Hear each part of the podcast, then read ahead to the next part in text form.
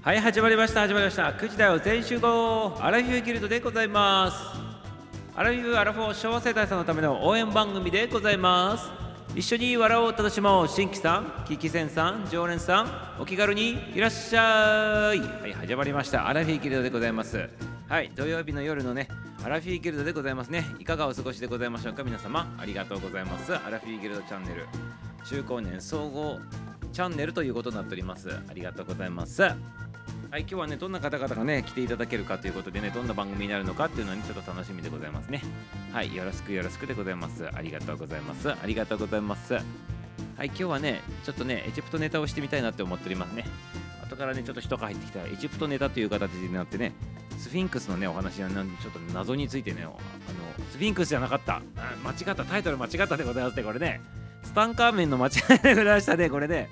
やってしまったでございますね。はい、もうね集積聞かないでございますからね、ツタンカーメンの謎についてね今日迫ってみたいなと思っておりますね。はい、そんな形でございまして、後から人が入ってきたらね、興味あるということであればねツタンカーメンのね謎についてね続きをお話ししてみたいなと思っておりますね。はい、よろしくでございます。22時までの今日配信になっておりますね。約30分ぐらいの配信でございます今日はね。はい、皆様よろしくでございますね。はい、ということでございまして、裏で聞いてる方もね表でまだ出てきておりませんけど、もしねなんかコメントねできたらねコメントしていただけるとねめちゃめちゃ嬉しいでございますよ。はい、ありがとうございます。よろしくということでございます。はい、ということで、今日はね、どうしようかな。今日はね30分でございます。はい、なんかいろいろちょっとねいろいろあるところがあってね、ちょっと30分だけやらさせていただきますね。はい、ありがとうございます。あ、曜日は間違えるのかと思ったってすいませんよ。ちょっとこっちの諸事情っていうのでございますか。はい、ありがとうございます。そんな感じでちょっとね立ち上げるの遅くなってしまいました。はい、うちのワンちゃんねちょっとねやばい状態になっておりまして、はい、それに対してちょっとね手かけておりましたら遅くなってしまいましたということでございまして、はい、MAKOTOさんもねMAKOTOくんもねふってこんばんはってですね、ありがとうございます。連絡するところだったということでございまして、はい、もうやらないといけないと思ってて分かっとったんでございますけどね、うちのワンちゃんがね年取っとるもんでねちょっと今ね既得状態だったらおかしいでございます。そんな感じなんでございます。ここ数日ね、はい、そんな感じでございます。それでちょっとね遅れたんでございますね。でちょうどね見てもらえる帰ってきたもんでございますから、それでスイッチしてね今ね立ち上げさせていただきましたよってことでございますね。はい、ありがとうございます。はい、ずっと潜ってようかなって、あ、別に潜っとっても大丈夫でございますよ。あ、大丈夫でございますよ。とりあえず今ねなんとかもう年17歳でございますからね、もうねうちのワンちゃんねこの間9月に誕生日迎えて17歳越してね、もうやっと歩いとってねひっくり返っとるんでございます。もう歩けなくなってきてね、でね目もちょっと見えなくなってるかどうか分かんない状態でねちょっとねぶつかったりしながらねご飯も食べないんでございます。ここ数日間ねもう老衰状態なんじゃないかなっていうふうにね思っとるんでございますけど、そんな感じでなんかね起きてきたんで、さっきずーっと寝とるんでございますけど、さっきちょっと起きてきたからね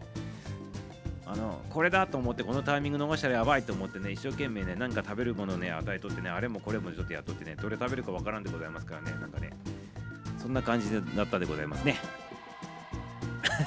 そんな感じでございます。あ、でも大丈夫でございますよ。はい、ありがとうございます。うちのワンちゃんね転換文字でね転換もね起こすでございますから、とりあえずね転換の薬だけは絶対欠かしていけないので、それだけは飲ませないといけないので、起きてきた瞬間にねもうねそれ飲ませるのがねもうね必死でございますね。もうね今ねその後にはあとご飯食べるか食べないかっていう形になってるんでございますけど、ね、で昨日は昨日で点滴してね針刺して点滴やっとったりしとったんでございますけど、はい、だからうちでね全部点滴やったりとかしとるんでございますよね。そんな感じでございますよ。だから年取ってくるとね生き物はね大変なんでございますけど、でも最後までね責任があるでございますから、きちっと最後まで、ね、見とってあげたいなと思っております。はい、そんな感じでございますね。妹が飼ってた犬は18歳弱生きてたと、緑内障だったとね、心臓の手術もしたんだということでね、そうなんですね。18年ってかなりね年でね、今ね17歳でねだいたい人間実質年齢100歳ぐらいらしいでございますから、18年って言ったらもうね110歳とかそんなんじゃないでございますかね、きっとね。うちのワンちゃんはもうね夢中7になっとるからね、もうあらゆる手術できないんでございますね。もう体力ないからね、手術した時点でもうねそのままね多分麻酔から覚めないっていうねことになっておりまして、だからもうねもうなんとかしてあげるしかないっていうかね、もうそれがもう飼い主のね覚悟でございますね、最後のねそんな感じになっとるんでございますはい、だからねギルドがちょっと遅れとるときってそういうときが結構ねここ何回かね実はあったんでございますけど、今日はちょっとね長引いてしまったでございますね。はい、ありがとうございます。そう、大切にしてきたでございます。ずっとね一緒に生きてきたって感じでございますね。本当はもともと3匹おったんでございますけどね、1匹がね先に他界していってね、で今2匹なんでございますけど、で1匹が今言ったように17歳でございましょう。でその子供にあたる子がもう1人おって、それが14歳なんでございます。だから2人とも高年齢なんでございますけどねだからね17歳の子がもし行ったとしても、またね次にね14歳の子がねおってね、まあ、最後までね見とってあげたいなと思っておりますね。その17歳のワンちゃんの子供が今14歳の子ともう1匹おったんでございます。その1匹も他界したっていう子もその兄弟なんでございますよ。で先にねその子は9歳でね早く行ってしまったんでございますけどね、はい、そんな感じでございます。で先に行った子はね男の子でございまして、で今残っとるのは2匹ともね女の子さんでございますやっぱり女性の方がね、女の子の方がね人間じゃなくてもね動物も長生きするのかなと思って見とったりするんでございますけどねでありがとうございます。おむつもしとったってことで、うちの子まだおむつねしてないんでございますよ。まだねお尻しっかりしとってね、お尻の始末はすごいねしっかりしとるんでございますね、おかげさまで。だからちゃんとトイレ入ってね、よたよたになりながらもひっくり返りながらもトイレ行ってちゃんとしとるでございますよ。なんか今ねしつけが良かったでございましょうかねはい、そんな感じでね、でもたまにね間に合わんくてねトイレに向かう途中にね失禁することはあるんでございますけどもね、でもしょうがないでございますもんね、それはね。はい、日本社会女性の方が長生きするってやつでございますよね。はい、そうでございますよね。生命力強いんでございますかね、やっぱり女性の方がね。なんかねワンちゃんもそうでございますけどね、はい、ラクダル1ヶ月ぐらい前に10年ぶりくらいにやったけど、それでも俺のことは覚えていて、犬ってすごいなと思ったってことですね。10年くらいぶらいにあったってことは10年間、要するに18年間のうち8年間だけ過ごしたってことなんでございますよね。ね、今のこのワンちゃんねもうずっとおるでございますからね、ずっとおってね、一緒に車に乗ってねどこでも連れ回しとった子でございますからね、なんかねあれなんでございますよね、なんか本当と子供のような感じしておるでございますけどね。でもねああいう風にね先に人間よりもやっぱり動物で年取ってしまってね、先にやっぱ人間よりも行くということで ねどうしてもそうなってしまうでございますね。最初に買い出した時は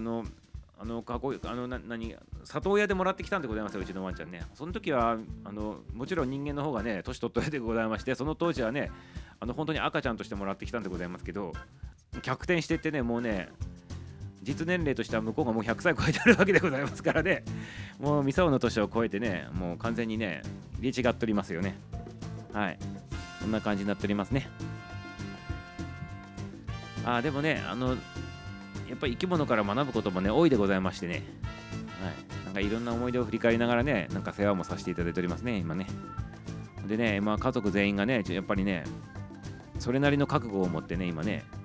いつ何時どんなことあるかわからないでございますからね、覚悟を持ちながら今ねうちのワンちゃんとね接しておりますね。はい、そんな状況になっておりますね。はい、ありがとうございます。のっけからなんかちょっとこんな話になってしまったでございますけど、はい、じゃあいつもの感じでアラフィーギルドね続けたいなと思っておりますけどしかですよ、こういう話しとったらね誠くんとりゅうちゃんしかねこうコメントのしてきてないでございます。裏でみんな多分聞いておるんでございましょうかね。はい、ありがとうございます。そんな感じでございましたね。はい、ということでございまして、ちょっとね普通モードに戻らさせていただくね、アラフィフギルドね。はい、ということがありまして、今日はねちょっと22時でねちょっと終わらせていただきたいなと思っとるんでございますね。はい、だからあと残り30分ぐらいちょっとお付き合いいただければねよろしいかなと思っております。よろしくでございますよ。はい、ということでございまして、今日ねじゃあねちょっと時間短縮バージョンということでございますので、って言っておりますけど、ちょっとワンちゃんのことがあるでございますので、ね、ちょっとねすいませんよということで、じゃあお題の方でいきたいなと思っておりますね。今日はねちょっとねここのアラフィーギルド立ち上げた時にちょっと間違えてねスフィンクスの話題だよみたいなこと書いたと思うんです。スフィンクスじゃなかったでございますね。よく考えたらねツタンカーメンの謎についての話でございます。今日話するのはねそれはなんでねツタンカーメンの謎の話するのかって言ったら、今日朝の番組で8時ぐらいにいつも出してるやつで今日ちょっと遅く出してしまったんでございますけど、ツタンカーメンにまつわるお話をね今日ねお利口になる漫談にしとってね、そのツタンカーメンの謎はね大きく分けて3つあるんでございますけど、1つだけねピックアップしてね話させていただいて、ね、残りはねアラフィーギルドでっていう風にねちょっとやっとったでございますから、残りの2つをね今からねちょっとねさささささってやってみたいなっていう言おうかなと思っとったんでございますね。はい、ありがとうございますということで一応言おうということでね、ありがとうございますナイスでございますね。はい、ということでございましてね、ツタンカーメンのねちょっと謎について話するね。じゃあちょっと概要だをささささとちょっと振り返させていただくと、ツタンカーメンにはね一応ね大きく分けてね3つのね謎がねあるんでございますね。でそれのうちの1つ朝言ってどういう話しとったかって言ったら、まあ概要から先言おうかね。ツタンカーメンというのはね約3000年前ぐらいのねエジプトのね要するに今でいう王様みたいな形でねファラオって言われとったんでございますね。そのね18王朝のねファラオだったんでございますね、ツタンカーメンさんっていうのね。でツタンカーメンさんっていうのはね結構若くしてねもう亡くなっとってね20歳か19歳ぐらいの時にもう亡くなっとるんでございますけど、なんで有名なのかって言ったらツタンカーメンの仮面あるでございましたね、金色のやつとかね、ああいうのですごくね有名なお方でございますね。でねツタンカーメンの墓ってこれで他のねエジプトの王様の墓って荒らされとるにもかかわらず、ツタンカーメンの墓だけ全く無傷の状態でね誰も発見せずに残っとったっていうね、なんかねそれだけでねなんかなんでっていう感じのねことなんでございますね。他の墓は全部荒らされとるのにこのねツタンカーメンの墓だけね無事に残っとって、このねハワード・カーターっていうねイギリス人の考古学者でございますけど、この方がね見つけたって言ってね、なんで3000年の間にみんな荒らされとるのにここだけね綺麗に残っとったのかっていうことも謎なんでございますけどね。はい、まあそういう感じのねツタンカーメンの墓でございますね。で今日の朝話しとったやつは第一のね謎っていうので何の話しとったかって言ったら、実はツタンカーメンの墓じゃないんじゃないっていう話だったんでございますね、あれね。まあツタンカーメンさんがおったのは間違いなんだけども、実はあれはツタンカーメンさんのお墓としてのお墓ではないっていうねことで、じゃあ何なのかって言ったら、まあ簡単に言うとね、これ朝のやつ聞いていただければよろしいでございますけど、実はツタンカーメンさんが早く亡くなったせいでお墓ね作っとったんでございますけど、それが間に合わずにね急遽ねお墓が必要になったってことで違う用途に使っとったその建物っていうかね建設のものの部屋の一部だけを装飾して墓としたっていうね、そういうことが今ね濃厚になっとるそうでございますね。ということでねツタンカーメンの墓って言われておりますけど、本当はね墓として作られた建物じゃないっていうね、そういう話を朝しとったということでございますね。でこれなんでそういう風な形に思われたかって言ったら、やっぱり王様の歴代のねエジプトのねファラオのねお墓から比べると、ここのねファラオのお墓だけねやたらとね規模がちっちゃくてね装飾もね粗末だということで、ちょっとおかしいんじゃないっていう話になってね、いろいろ調べられたらね考古学者とかね学者さんの間でそういう風なね感じになったということで、今ねその説がめちゃめちゃ濃いらしいでございますね。はい、ということでございまして、あれはねお墓として作られたものじゃなくて急遽早く行ってしまったもんで、なんかやべえ墓がねえぞと、墓がねえからなんかお墓にできる代用のところはそうだあそこ建築中のやつあったよねって、あこは墓にしようって言ってね突貫でね墓になったっていうね、そんな形のものでございましてね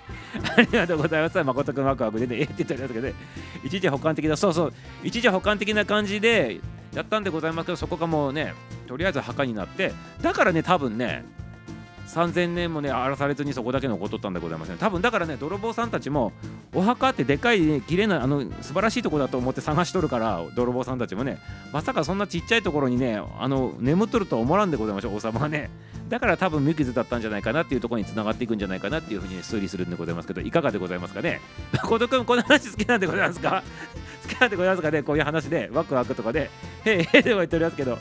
はい、そんな感じでございますね第一の謎ね。ということで結論からすると、まあ、結論って言っちゃいけないかもしれないでございますけど、今の科学で解明されとる見解だと、あれはお墓として作られたお墓じゃないところにツタンカーメンが眠っとったと、突貫工事で眠っとったということでございますね。急遽ね19歳で死んどるわけでございますからね、早くそんなにいくとは皆さん思っておりませんからね。そんな形でございますね。それが第一のね謎でございます。ここまでよろしいでございますか。ツタガメ連れてきましたということでありがとうございます。ツタガメ連れてきたということでのりたんちゃん入っていただきましたね。ありがとうございます。りゅうちゃんがねだからそのねご一緒に入るために貴金属や装飾品をまとめて入ってたんだねって。そういうことでございます。とにかくもうねお墓にしたらいいんじゃねっていう感じになったってことでございますよね。多分ねもうまとめて入れちゃったらいいんじゃねっていうねそんな感じになっちゃったっていうことでございますね。そんな感じだと思ってくださいませ皆様ね。簡単に言うとそういうことでございます。いらっしゃいということで誠くんも挨拶しております。のりたんちゃんのりたんちゃんでねありがとうございます。ピーノさんがめ連れてきたってこのことでございますよね。ピーノコちゃんツタンカーメンでございますよ。登場でございますよ。ピノコツタンカーメンちゃん登場でございますからこれねこんばんはってことでねピノコちゃん登場でございますよ。ありがとうございます。のりたんちゃんナイスでございます。ピノコちゃんもナイスでございますよ。ことみちゃんもこんばんはでございます。ピノコちゃんもことみちゃんもね久しぶりでございますね。のりたんちゃんは昨日ね潜って聞いていただいたので昨日も久しぶりだったでございますけどありがとうございます。ツタンカーメン本物が来たでございますねこれねありがとうございます。今日はねツタンカーメンシリーズでツタンカーメンの謎の3つのね紐解くんでございますね。で1つはねもう朝紐解いとるでございますからあと残り2つでございます。で今ね簡単に概要をパパッと言ったんでございますけど簡単にもう一回言うとツタンカーメンの墓はあれはツタンカーメンの墓じゃないとツタンカーメンの墓として作られた建物じゃないですよっていう話しとったわけでございますね。突貫工事でお墓に急遽早く死んだもんでそこをお墓にしたらいいんじゃねっていう話になったっていうそんな話しとったということでございます。ありがとうございます。皆さん挨拶待っております。ありがとうございます。テルタローズちゃんも入っていただきましたね。ありがとうございます。ツタンカーメンの謎でございます今日ねありがとうございます。エジプトネタでございますよ。はははって言ってね誠くんもね言っております。ありがとうございます。みそをたこ価格つくよって言っておりますけどねありがとうございます。本当に引き連れてきていただきまして本当にありがとうございます。のりたんちゃんもねピノコちゃんもナイスミーチューでございますよ。ありがとうございます。そうツタンカーメンなのよピノコちゃん前からずっとツタンカーメンなんでございますよ。ありがとうございます。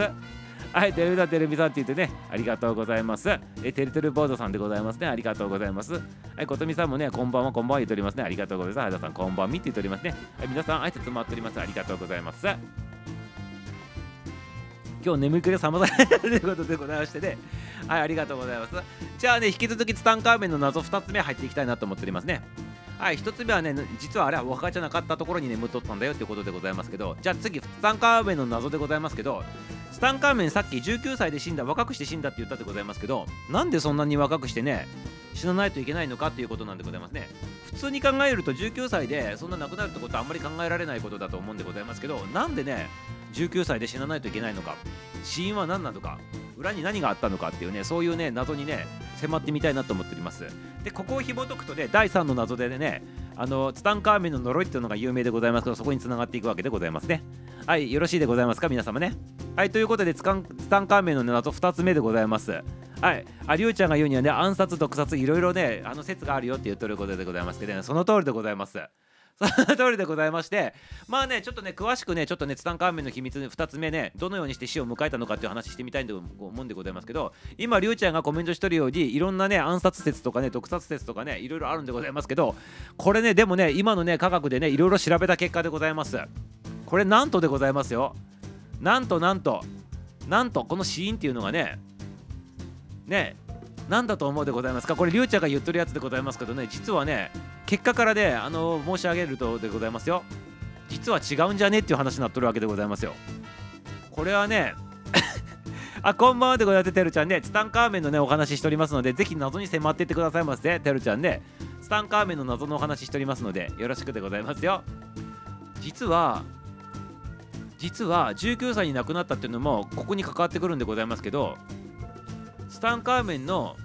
死因っていうのはりゅうちゃん言ったように他殺されたっていうことでございまして他の人に誰かに暗殺されたとか殺されたとかっていうね説がね有力だったんでございますけど実はねそうじゃないんじゃないかっていうふうにね今なっとるわけでございますね。これなんでかって言ったら例えば何を見てそういうふうになっとるかって言ったらねツタンカーメンのねミイラね調べるとね大腿骨がね骨折しとるわけでございますね。そしてその骨折してから数日後に死亡しとるっていう風にね今のね科学でね調べるとそういう風になっとるそうでございますね。すごいでございますね科学の力ってね。はい、ありがとうございます。さとみっちも入っていただきましたね。ありがとうございます。皆さんこんばんはって言っておりますね。あいたるちゃんもさとみっちも入っていただいております。本物のスターガーメンさんも入っていただいておりまして、のりさんも入っていただいておりましてね。はい、皆様ありがとうございますよ。はい、てるてる坊主ちゃんもね、ことみちゃんもありがとうございます。あ、りゅうちゃんもね、まことくんもね、入っていただいておりますけどね。はい、そしてね、要するに死因としては最初にね、骨折しとるわけでございます。ツタンカーメンさんね。大腿骨骨折しとって数日後に死亡しとると、そういう風にねなっとるわけでございますね。それでね、それがね、なんでねそうなのかって言ったら、実はツタンカーメンさんってあれなんでございますね。自分のね自分のお姉ちゃん、自分のどう言えばいいのかな、ツタンカーメンちゃんっていうのは自分のねお姉ちゃんの子供なんでございますよ。言っとる意味わかるでございますか。自分のツタンカーメンさんのお父さんおるでございますよね。自分のお父さんってファラオ、その前のファラオでございますけど、そのお父さんが産んだ子供、要するに自分も子供なんでございますけど、あとお姉ちゃんもおるんでございますよ。そのお姉ちゃんの子供なんでございます、ツタンカーメンさんって。ということは、お父さんと自分が産んだ娘の子供ってことなんでございますよ、ツタンカーメンさんって。ここまでよろしいでございますか、皆様。あ、よこきちゃんも入ってましたね。ありがとうございます。よこきちゃんも登場でございますね。はい、ありがとうございます。てるさん、こんばんは。同じてるですね。そう、てるちゃん2人おるでございますね。てるてる坊主のてるちゃんとで、本当のてるちゃんがおるでございますね。ありがとうございます。あ、いまりちゃんも入っていただきましたね。いまりちゃんでございますね。ありがとうございます。いまりレーターのいまりちゃんでございます。今、勉強中、トレーニング中に聞いとるということでございまして、トレーニング最中でございますか。この水泳選手なんでございますね。肩幅広いでございますね。そしたらね、多分ね、水泳選手の方ってね、すごい肩幅広いでございますからね。今、このね、アイコン見てあるんでございます。青い水着着てね、腕組んでおりますね。はい、水泳選手ということで読書も好きということでございまして、なんなら泳ぎながらね本読んでもらっても全然構わないでございますよ、いまりちゃんね。ありがとうございます。いまりちゃんも登場でございまして、よろしくでございます。今ツタンカーメンの話しておりますね。ツタンカーメンの謎のね2つ目の謎にね迫っております。今日3つね話するんでございますけど、1つ目はね朝のねお利口になる漫談で解明しておるでございますから、今日は2つねあと残りやっとるということで、今2つ目話しておりますね。ぜひぜひね楽しんでいってくださいませ。ツタンカーメンでございます。あ、まーちゃんも入っていただきましたね。ありがとうございます。こんばんはでございます。まーちゃんね、ありがとうございます。続々と入っていただきましてありがとうございますよ。ツタンカーメンネタでございます。エジプトネタさんでございますので、今日ねぜひぜひねお利口になっていてくださいませ。はい、ということでございまして、何の話しとったっけ、ツタンカーメンの話。そうそう、ツタンカーメンさん自身は自分のお父さんが産んだ子供でございますよね。要するに産んだ娘がおるんでございますよ。要するにツタンカーメンさんから見るとお姉ちゃんでございますね。まあ、お姉ちゃんかね妹かちょっとわからないんでございますけど、要するにその女の兄弟がおるんでございます、ツタンカーメンさん。その女の兄弟の方がお父さんと結婚して、その子供なんでございます、ツタンカーメンさんって。そうそう近親後輩で生まれとるんでございます、実はツタンカーメンさんでね。それで姉の子、姉か子供、妹の子供なんでございます。あ、いや、そうそうツタンカーメンさんから見ると姉か妹の子供なんでございます、ツタンカーメンさん自身がね。ということで近親交配なんでございますね。それによってツタンカーメンさん実は幼い頃から左足の骨とかね背骨が変形しとったそうでございますね、もともとね。だから生まれながらにしてその遺伝による先天的なね疾患もとったということでございまして、で体もなんかちょっと弱くてね虚弱体質だったそうでございまして、昔から病気がちでね、なんかねそういったね骨にも異常あったっていうことで、そういった方らしだったそうでございますね。それがね今のね CT スキャンとかね DNA 検査とかね科学的な調査をやっとったら分かったそうでございますね、それがね。それが分かったそうでございまして、でそれによって大腿骨骨折してしまったっていうことらしいんでございますね、19歳ぐらいの時にね。そしてそれからしばらくして亡くなったということでございまして、やはりなんかそういう思いっきり身内同士でね要するに子供作ったそういう形でねちょっと遺伝子の方がねなんかちょっとおかしくなってしまったっていうのがよく皆さん聞くでございましょう、ね、近親交配っていうやつでございますね。はい、そんな形のあれでございまして骨折して、その骨折したところからなんか菌が入ったとかなんとかっていうことであるんでございますけど、これもね今ね現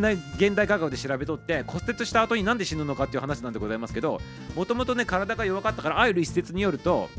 骨折するでございましょう。大腿骨骨折したその骨が膝を突き破って飛び出てきたらしいんでございますね、なんか調べるとね。そして飛び出てきて骨がとこう突き破って外にバコって飛び出てきたらしいんでございますよ。でそれによって大量のね出血をしたということでございまして、昔もう3000年前の話でございますから、今みたいに輸血ねきちっとできたりとかね、設備そぼとろとるわけじゃないでございますから、それによってね大量出血してしまって死んでしまったんじゃないかっていう説があるわけでございます。これがもう一つの説でございます。でもう一つで死因があって、それはねもともとね虚弱体質でそういう人でございましたから、マラリアにね実はね苦しんどったということでございまして、でそのマラリアの感染でね悪化していってね骨折したということで体力も奪われてって死んだっていうね、その説がね2つね今あってね、そのどちらかというふうにされとってね、ツタンカーメンさんそんな感じなんでございます。死因がね、だからさっきりゅうちゃん言ってくれたように他殺説でございますね。毒飲まされたとか殺されたとかなんかそういうのあるでございますが、今そういう形じゃないっていうのがね科学で解明されたということでございますね。はい、ということでいかがでございますかね。これツタンカーメンのなんつうの呪いみたいなやつはね結構有名でございますから、殺されたせいでなんか呪いがあるみたいな形につなげそうな感じでございますけど、今調べるとそういう風になってるということでございまして、いかがでございますか皆さんもね、ちょっと衝撃ではないでございますかね。はい、ということでマラリアだと思いたいということでありがとうございますマラリアじゃなかったらね骨折れた骨がね突き出てしまって大量出血して出血大量で死んだっていうことになるわけでございますけど、まあどちらから死んでますよねわかんないからどっちにもでもしておこうっていうことになっておりますけどね。はい、そんな感じでございます。死因はね、はいで19歳の時に亡くなっとるということでございますね。だからもともと体がね弱かったからっていうことで、でもね昔のそういう王様たちとか日本でも昔そうでございましたよね。歴代の天皇さんとかもやはりそういう王家とか各国全世界見ても自分の血を引いた人たちを王様にしたりとか権力者にしたいということで、やっぱり血をね濃くしたいわけでございますよ。血を濃くしたいわけで、やはりだから自分の娘との子供を作ったりとか、そういうことがねやっぱりね昔ね行われとったってことでございますね。今みたいに遺伝子のこととかわからんでございますから、やっぱりそういう風にして自分できるだけね自分の血を濃いね人を王様にしたいっていうね気持ちなんでございましょうね、これ多分ねそんな感じでございます。はい、誠君が信じるか信じないかはあなた次第ですって言ったら、その通りでございますよ。その通りでございます。信じるか信じないかあなた次第の話しておりますね今ね。だから今までことごとくねツタンカーメンのね呪いの話とかでね聞いとったことがみんなね今日ねここで覆しとる話になっとるわけでございまして、聞きたくない人はね今までのね説をそのままね耳を塞いでね聞かないようにしとってくださいませ。今からミサを言う話ねもう言ったでしまうでございましたけどね、一つ目と二つ目もうね夢を壊したような話しておりますけどね、完全にねありがとうございます。マラリアでボートしてたら転んで骨折したっていう方向で言っとこうってことで、それもありえるかもしれないでございますよね多分ね。はい、お邪魔しますということでねゆきちゃん入っていただきましてねありがとうございます。このゆきちゃんは一回コメントいただいてお父さんのスマホを借りてコメントしておりますってやってきてくれたことだよね多分ね。ありがとうございます。ぜひね楽しんでてくださいませ。ありがとうございますよ。はい、呪いが先行だからってね、そうツタンカーメンの呪いで先行しとったでございますからね今まではね。はい、そういうことでございます。ゆきさんこんばんはということでね、じゃあねそういうことでございます。それで死因がね19歳の時にそういう形で19歳の時に亡くなっとるということでございまして、そしてそれがねさっき一番最初に言った第一の謎の、実はあれはツタンカーメンのお墓じゃなかったところに実はこうなっとったっていうところにつながっていくわけでございますね。いきなりやっぱり若くして死んだからねお墓が間に合わんかったから違う用途で作っとった建物の中の部屋の一角をお墓にしたっていうね、そういう説が1個目でございまして、2つ目は実は心筋梗塞で生まれた子で昔から体がちょっと丈夫じゃなくて骨折をきっかけにして死んでしまったんだよっていうね、そんな話でございましたね。はい、じゃあ次3つ目でございます。3つ目でございまして、これが皆さんね一番ね今までねいろいろなっとったってことでございまして、ちくわちゃんでございましたね。ありがとうございます。はい、ちくわちゃんがまたねこれねレポートいただいとるんでございますけど、今日はね背筋の筋トレしたと、プロテインは今日ねマイプロテインのねステッキフィープデイン味っていうね夏目足の蒸しパンみたいなやつでございますねの伝統的なお菓子みたいなやつの味のやつを飲んだということでありがとうございます。マイナーフレーバーだと思うんですがめっちゃ美味しかった。美味しかったでよかったでございますね。アーモンド効果みたいなね豆乳のアーモンド味みたいなね味がしたということで日本いただきました。ありがとうございますちくわちゃんねちくわちゃんありがとうございます。賢い大学生さんでございますからねちくわちゃんね、毎日ね筋トレしてね、プロテイン飲んでね、寝るっていうのがね、ちょっと日課になっておりましてね、ここにね、日報としてね、報告していただいてるんでございます。毎回ね、ありがとうございます、ちくわちゃんね。はい、もし聞けたら聞いててね、もしね、あれ寝るんであればね、おやすみなさいでございますね。ありがとうございます。報告ありがとうということでね、ありがとうございます。ちくわちゃんでございましたね。ありがとうございます。はい、もうくん笑っておりますね。今朝はね、いばりがお世話になりましたということでございましてね、はい、いばりちゃんもお世話になったということで、いばりちゃんは、ゆきちゃん関係でございましたか。ありがとうございます。ありがとうございます。ね。なかなかナイスのコメントもしていただきまして本当にありがとうございます。はい、ありがとうございますよ。じゃあね、ちょっとね3つ目のねスタンカーメンのね時間もあれでございました。スタンカーメンの3つ目の謎についてね話してみたいなと思っておりますね。はい、結構みんな好きなんでございますね。こういう話ね結構みんないっぱい入っておりますよ、かなりね。そしてねコメントも結構あれでございます。やっぱみんな聞きたい話なんでございますね。こういうエジプトのねこういうね都市伝説的な話ってみんな好きなんでございますか。ありがとうございます。じゃあ3つ目の話でございますよ。これがね3つ目のね謎としてねツタンカーメンの謎にまつわる話で、ツタンカーメンの呪いでございます。ツタンカーメンの呪いの話でございます。あすけでありがとうございます。ツタンカーメンの呪いについてのねお話をねちょっとねまたね皆様の期待をねかなりねがっかりさせるような形かもしれないでございますけど、今までのツタンカーメンの呪いの話じゃない程度聞いてくださいませ。最初にね予防注射を打っとくでございますよ。よろしいでございますか。はい、まずね古代エジプトのねファラオさんたちのね裸っていうのはねやっぱりさっきもね冒頭で言ったようにかなりね泥棒さんたちにね侵されてねいろんな被害を受け取ったんでございますね。でその中でもさっきも言ったように全くといいほど表せてない状態で見つかったのはこのツタンカーメンさんだけでございますね。はい、それがねハワード・カーターさんというイギリス人のね考古学者なんでございます。実はこの考古学者のカーターさんもね実は泥棒だったんじゃないかっていう説もあったりするんでございます。これはね信じるか信じないかあなた次第でございますね。はい、ありがとうございます。まあそんなん言ったらハリソン・フォードが やっとるねインディ・ジョーンズもそうなんじゃないかみたいな形になって、あれもなんか半分泥棒みたいになっておりますけどね。でもね栄養さんでございますよね。考古学者として調べるものは調べてということでございまして、まあ結構ねそんな感じのねなんかそう言われたりしとる部分もあったりするんでございますけど、信じるか信じないかはっていうことで聞いといてくださいませ。ここの辺に関してはね。これで見つかりましたとね、見つかったということで3000年経ってやっと見つかったということなんでございますけど、はいそこでございますね。呪いに関することでございまして、このツタンカーメンさんの墓を見つけたこのハワードさんの一行でございますよね。一行、そしてこのハワード・カータンさんにお金出し取ったスポンサーがおるんでございますよ。大富豪さんでね貴族の方がおられてね、この方含めてハワードさんが率い取ったチーム自体がこのね発掘に携わったりとか、あとね取材に携わった人たちが次々に死んだっていうね、それがねツタンカーメンの呪いになっとるわけでね今まで語り継がれとるんでございますけど、さてこれはいかがなもんでございましょうかっていう話でございますよ。話が大きくなったからね隅に入ったって言えなくなった説も、ね、そうあるんでございます。実はね本当はねハワード・カーターさんは一つの説として普通に泥棒に入って誰も入ってないとこ見つけたぞやったと思って奪おうとしたんでございますけど、それがね世紀の大発見みたいな形でね大々的に取り上げられてしまったせいで考古学者として発見しましたよっていうするしかなくなったみたいなね、そういうのも実際あるんでございますよね。でそしてね考古学者だっていうことにして泥棒じゃないよっていう定義したっていうね、そういう説も本当にあるんでございます。こうりゅうちゃん言ってるようにねあるんでございますよね。はい、でそういうのを踏まえてでございますけど、そのはい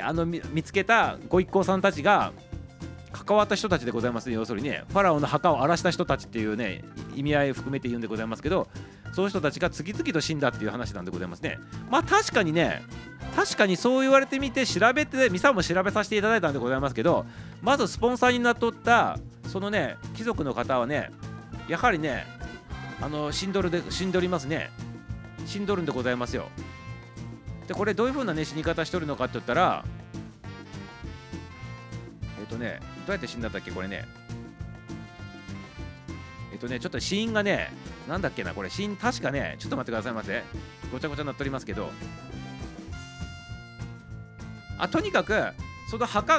が見つかってから半年後に死んどるでございます。このお金出しとったねスポンサーの人たちがね、スポンサーのねこの伯爵の人でございますけど、これ56歳で死んどるそうでございますね。はい、こうしてそのね伯爵が死ぬ直前に伯爵が住んどる町の明かりがね全停電してね電気使うようになったっていうことがあったらしいでございますね。はい、そういったことが重なっとるんでございますね。そしてその後にね、次々にね、妻が死んでおりますね。自分のね妻によって射殺された人のその王子様も死んでおるんでございますね。そしてミイラのツタンカーメンのミイラのね X 線写真検査した人も死んでおるでございますし、あとね発掘メンバーの人も死んでおるでございますしあとねカーターさんのその発掘したね冒険家の人でございますけど、この人の秘書も死んどるでございますし、いろいろ死んどるでございます。何人かねバーッと見て、今10人ぐらいねバーッと、ね、死んどるんでございますね。そういったことを含めて発掘に携わった人が次々に死んどるぞということで、ツタンカーメンの呪いとなっとるわけでございますね。ここまではね皆さんがね知っとるツタンカーメンの呪いなんでございますね。はい、どうでございます。ここまでいいでございますか。これはどうかねって言っておりますね。確かに我はそうかな、そうなのかなって感じだけどさ、ってね、エジプトは謎がいっぱいということで、当時の停電までそれは珍しくなかったと思ってたけどってそうでございますよね。まあこの当時は、まあ、停電というかね、そう電気がそんなに発達してるわけじゃないでございますからね。1920年代でございますからね。1920年代日本で言ったら大正時代でございますからね。またきちっとね電気がきちっとナットラン時代でございますから、まあ、しょっちゅう徹底しとって当たり前なんでございますけどね。まあそういうの含めてでございます。まあとりあえずね、発掘した人が死んだってことで、呪いだっていうふうに、ね、伝わっていったということでございますね。呪い先行で、ね、話が伝わっていったということでございます。ただでございますよ、こっからでございます。謎真相でございますけど、実は死んだ人もおるんでございますけど、実はね、関わった人ってたった10人とかじゃなくて、かなりの人数がおったそうでございますね、実際問題ね。その中でピックアップして死人とかをなんか無理やりこじつけると10人ぐらい死んどるよっていうことで、実際問題死んでない人の方がねめちゃめちゃ多いらしいでございますね、これね。ね。ということで実は呪いでも何でもないんじゃないかということでいう話なんでございますね。んでこの C 自体がツタンカーメンの呪いの話を盛り上げるためにわざとこじつけでなんか接点があるところだけをしつけて広まっていったっていうのがね本当らしいでございますね、これ実際のところね。ということで墓をね、実際問題墓をねこう訪れてなんか調査したりとかいろいろやった人たちのほとんど多くの人たちっていうのがね長く生きとるそうでございます。逆に長寿だそうでございます。逆に長寿らしいでございますよということでございまして、実は最終的なね結論から言うとツタンカーメンの呪いっていうのは作られたものだったよっていうね、そういったことにね今なっとるそうでございますね。そういうことが分かったということでございます。はい、よろしいでございますか皆様。なのでツタンカーメンの墓の発掘に関わった一部の人だ、ね、死がね大々的に報じられたということでございます。なのでまるで関わった人全員が死んだみたいな話のないように伝わっとるでございますけど、実際はそういった都市伝説だったということでございますね。まさに都市伝説だったということでございますでこれがねツタンカーメンにね呪いにまつわる謎っていうのが20世紀から語り継がれとって、いまだにねどんどんその都市伝説が広まってて真実なんだよっていう風な形で好奇心をかきたてとったっていう話だったっていうことでございますね。はい、そういった話でございました。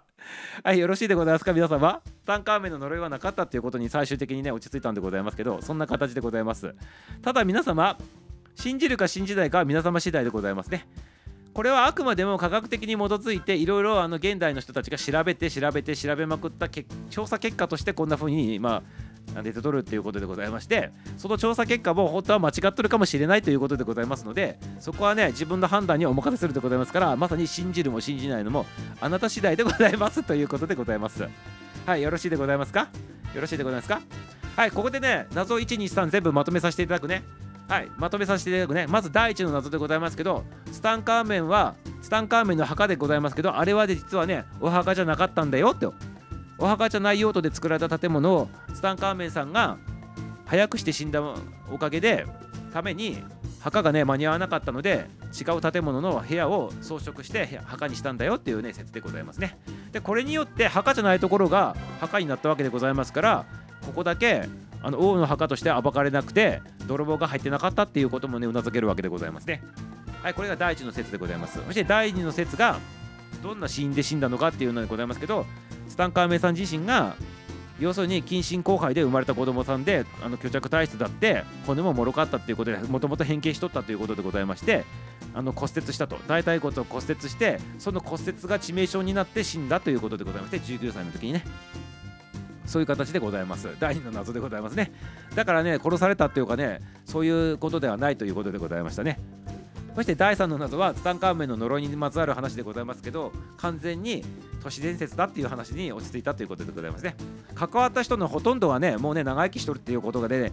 調べたそうでございまして、長い間逆に長くね、長生きしとったっていうことでございますからね、はい、そんな形でございました。はい、そんな形でね、ワンツースリーのね、謎でございましたね。ツタンカーメンの謎、皆様いかがでございましたか？めちゃめちゃ早口でね、パパパパパパって喋ってこいなんでございますけど、そんな形で落ち着いたということでね、お後がよろしいようでということでございます。ありがとうございます。亡くなったって言うけど、数年後とかでそこまで行くとさすがにね、それはどうよってなるよねってとりあえずね、そう、これ何のこと？亡くなったって言うけど、数年後とかでそこまで行くとさすがにねっていうことはどういうことなんでございますか？これなんか意味がわからんでございますね。それはどうなってる、どうよねってなるよねっていうことでね、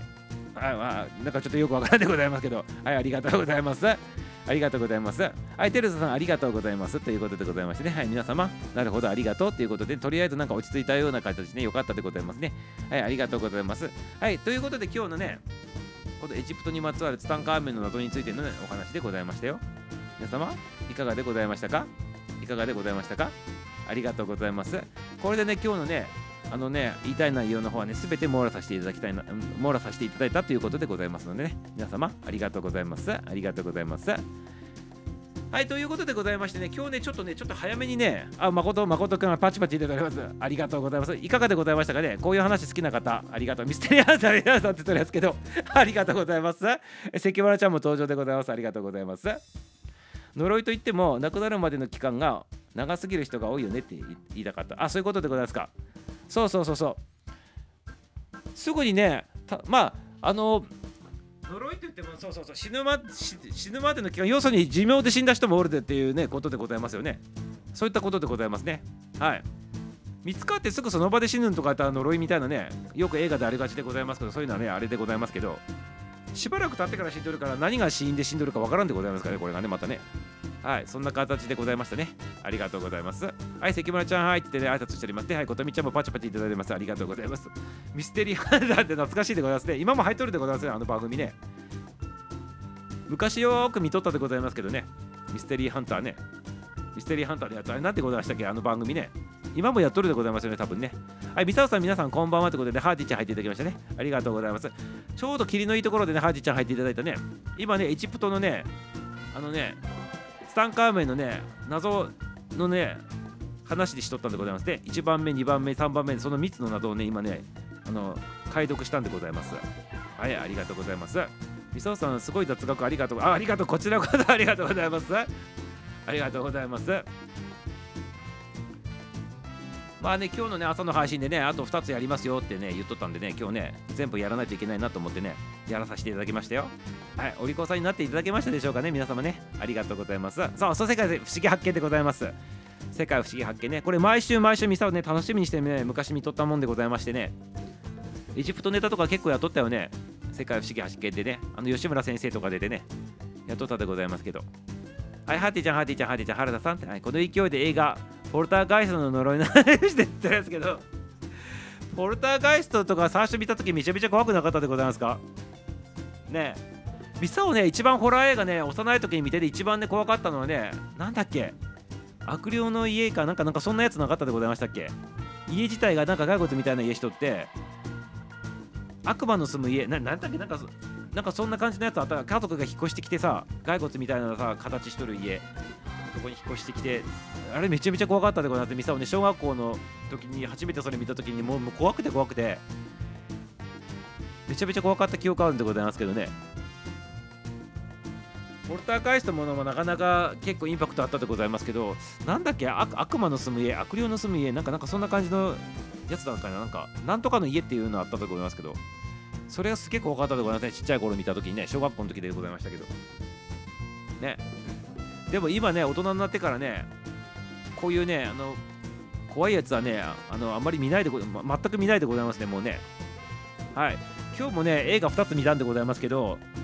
やはりね、こういうね、恋愛的なやつとか、実際にあったね、話をね、映画化したやつとかね、そういうの結構好きだったりの、あとスポーツもんとかね、根性もんとかね、なんか要するに、ね、最終的にね、ハッピーエンディングになるようなやつとかね、そういうの好きなんでございます、ミサはね。あと漫画アニメも好きでございますしね。はい、ということでね、恐ろしいやつはね、怖いやつはね、見ないんでございます、ミサはね、もうね。はい、見ないでございます。皆様いかがでございますかね。はい、ありがとうございますよ。はい、ということでございますよ。はい、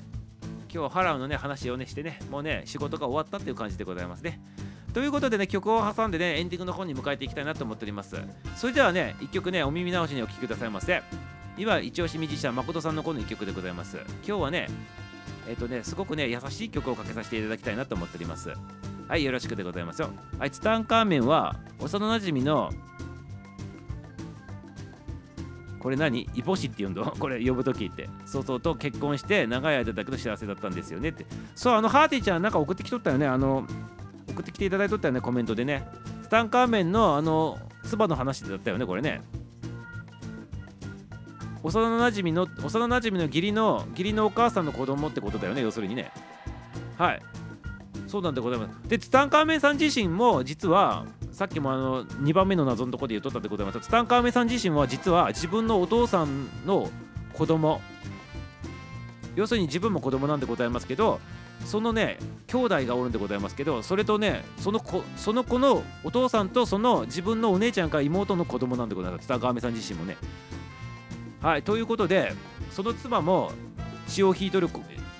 と結婚したということでございまして、どんだけ血を濃くしようかって言って、ね、血を濃くしたいのかっていう話になって、やっぱりそういうエジプトのね、ファラオの人たちってやっぱりできるだけ自分の血を濃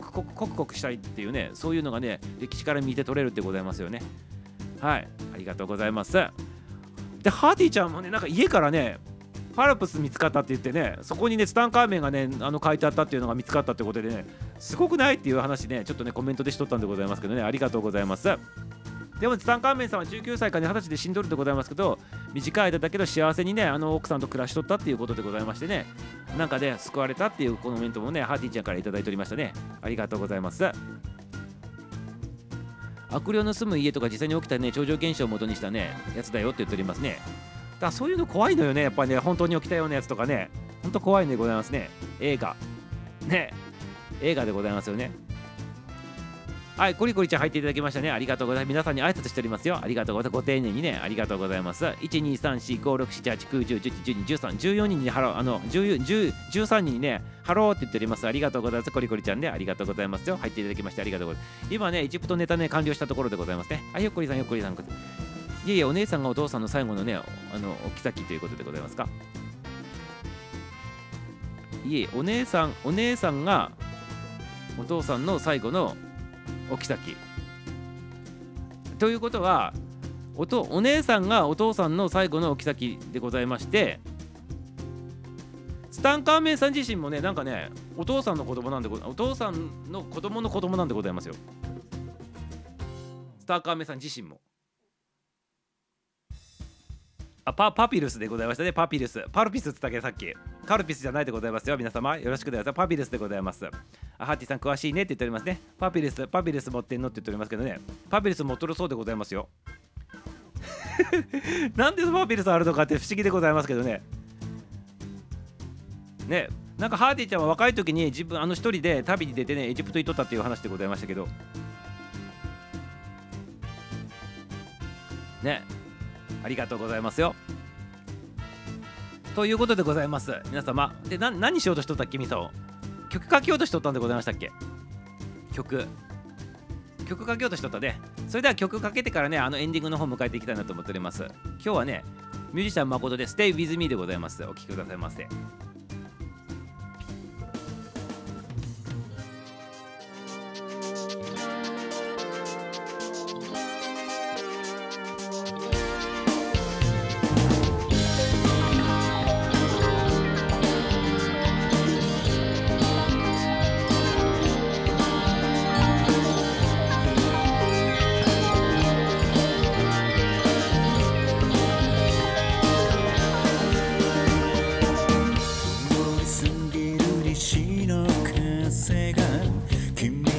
しく包み込む。それが誰でもそれが愛でもなく、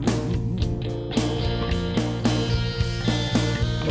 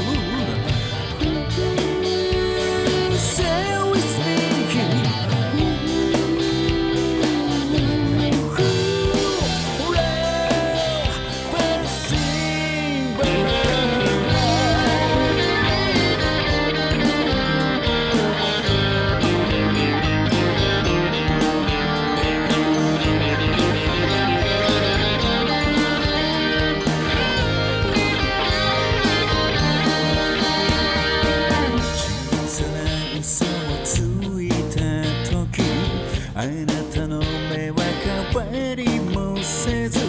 ここがどこでもそれが誰でもいい。分かってるよそんなことは、言葉にだけは変えないで、だから今だけその気でいたいだけ。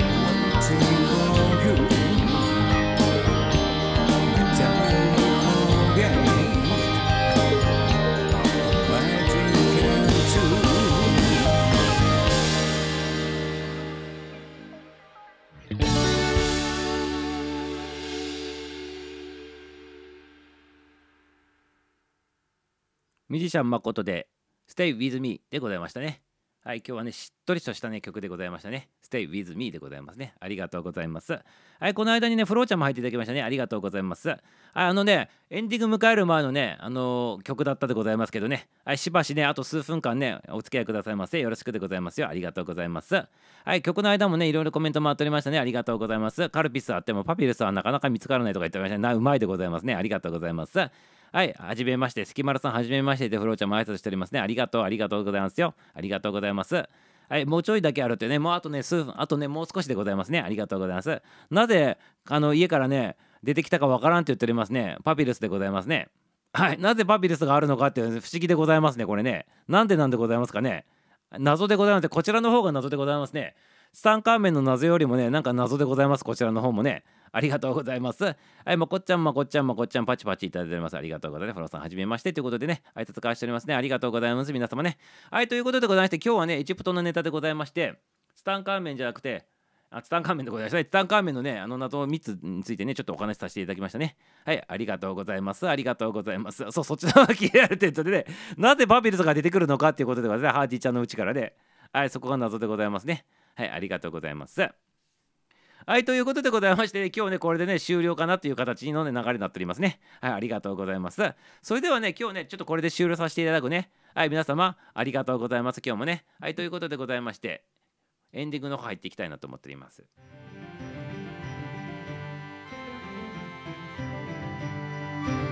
はい、今日の配信はこれで終了でございます。今日もたくさんの参加、新規さん、コメントの方もありがとうございます。いっぱい洗って元気になって楽しんでいただけましたでしょうかね。夜はまだまだ続くでございますからね。引き続きグッドナイトベイビーをお過ごしくださいませ。今日はね、サタデーナイトでございますからね。皆様よろしくでございますよ。はい、明日は休みでございましたね。明日はお休みいただいておりますので、またね、週を明けてからね、お会いしましょう。ギルドでお会いしましょう。それではね、エンディング曲を聴きながらお別れしたいなと思っておりますね。はい、ということでございまして、約3分50秒間の間で皆様降りていってくださいませね。はい、ということでございまして、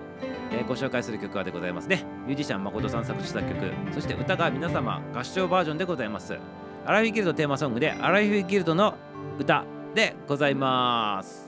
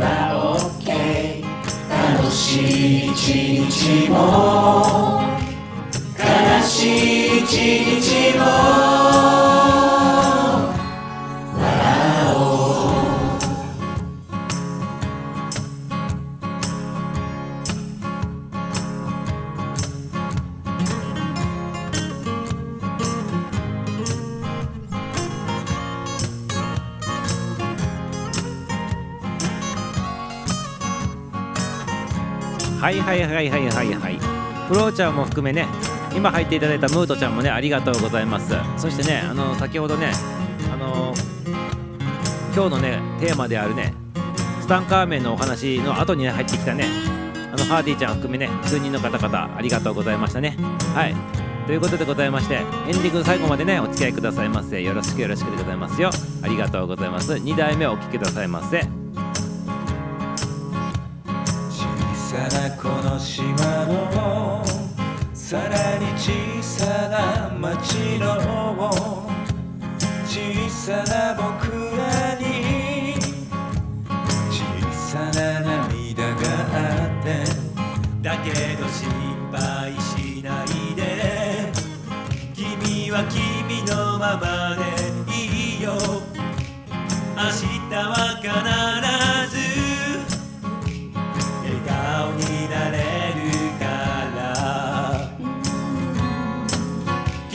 こんな風にいつだって僕ら未来を見つめて、明日の君へ時代の風を夢あるものに変えよう、口に集まろう、アラフィフギルド、夕焼け空が海へ帰って、僕らもまた家路に戻る、楽しい一日も悲しい一日もありがとう。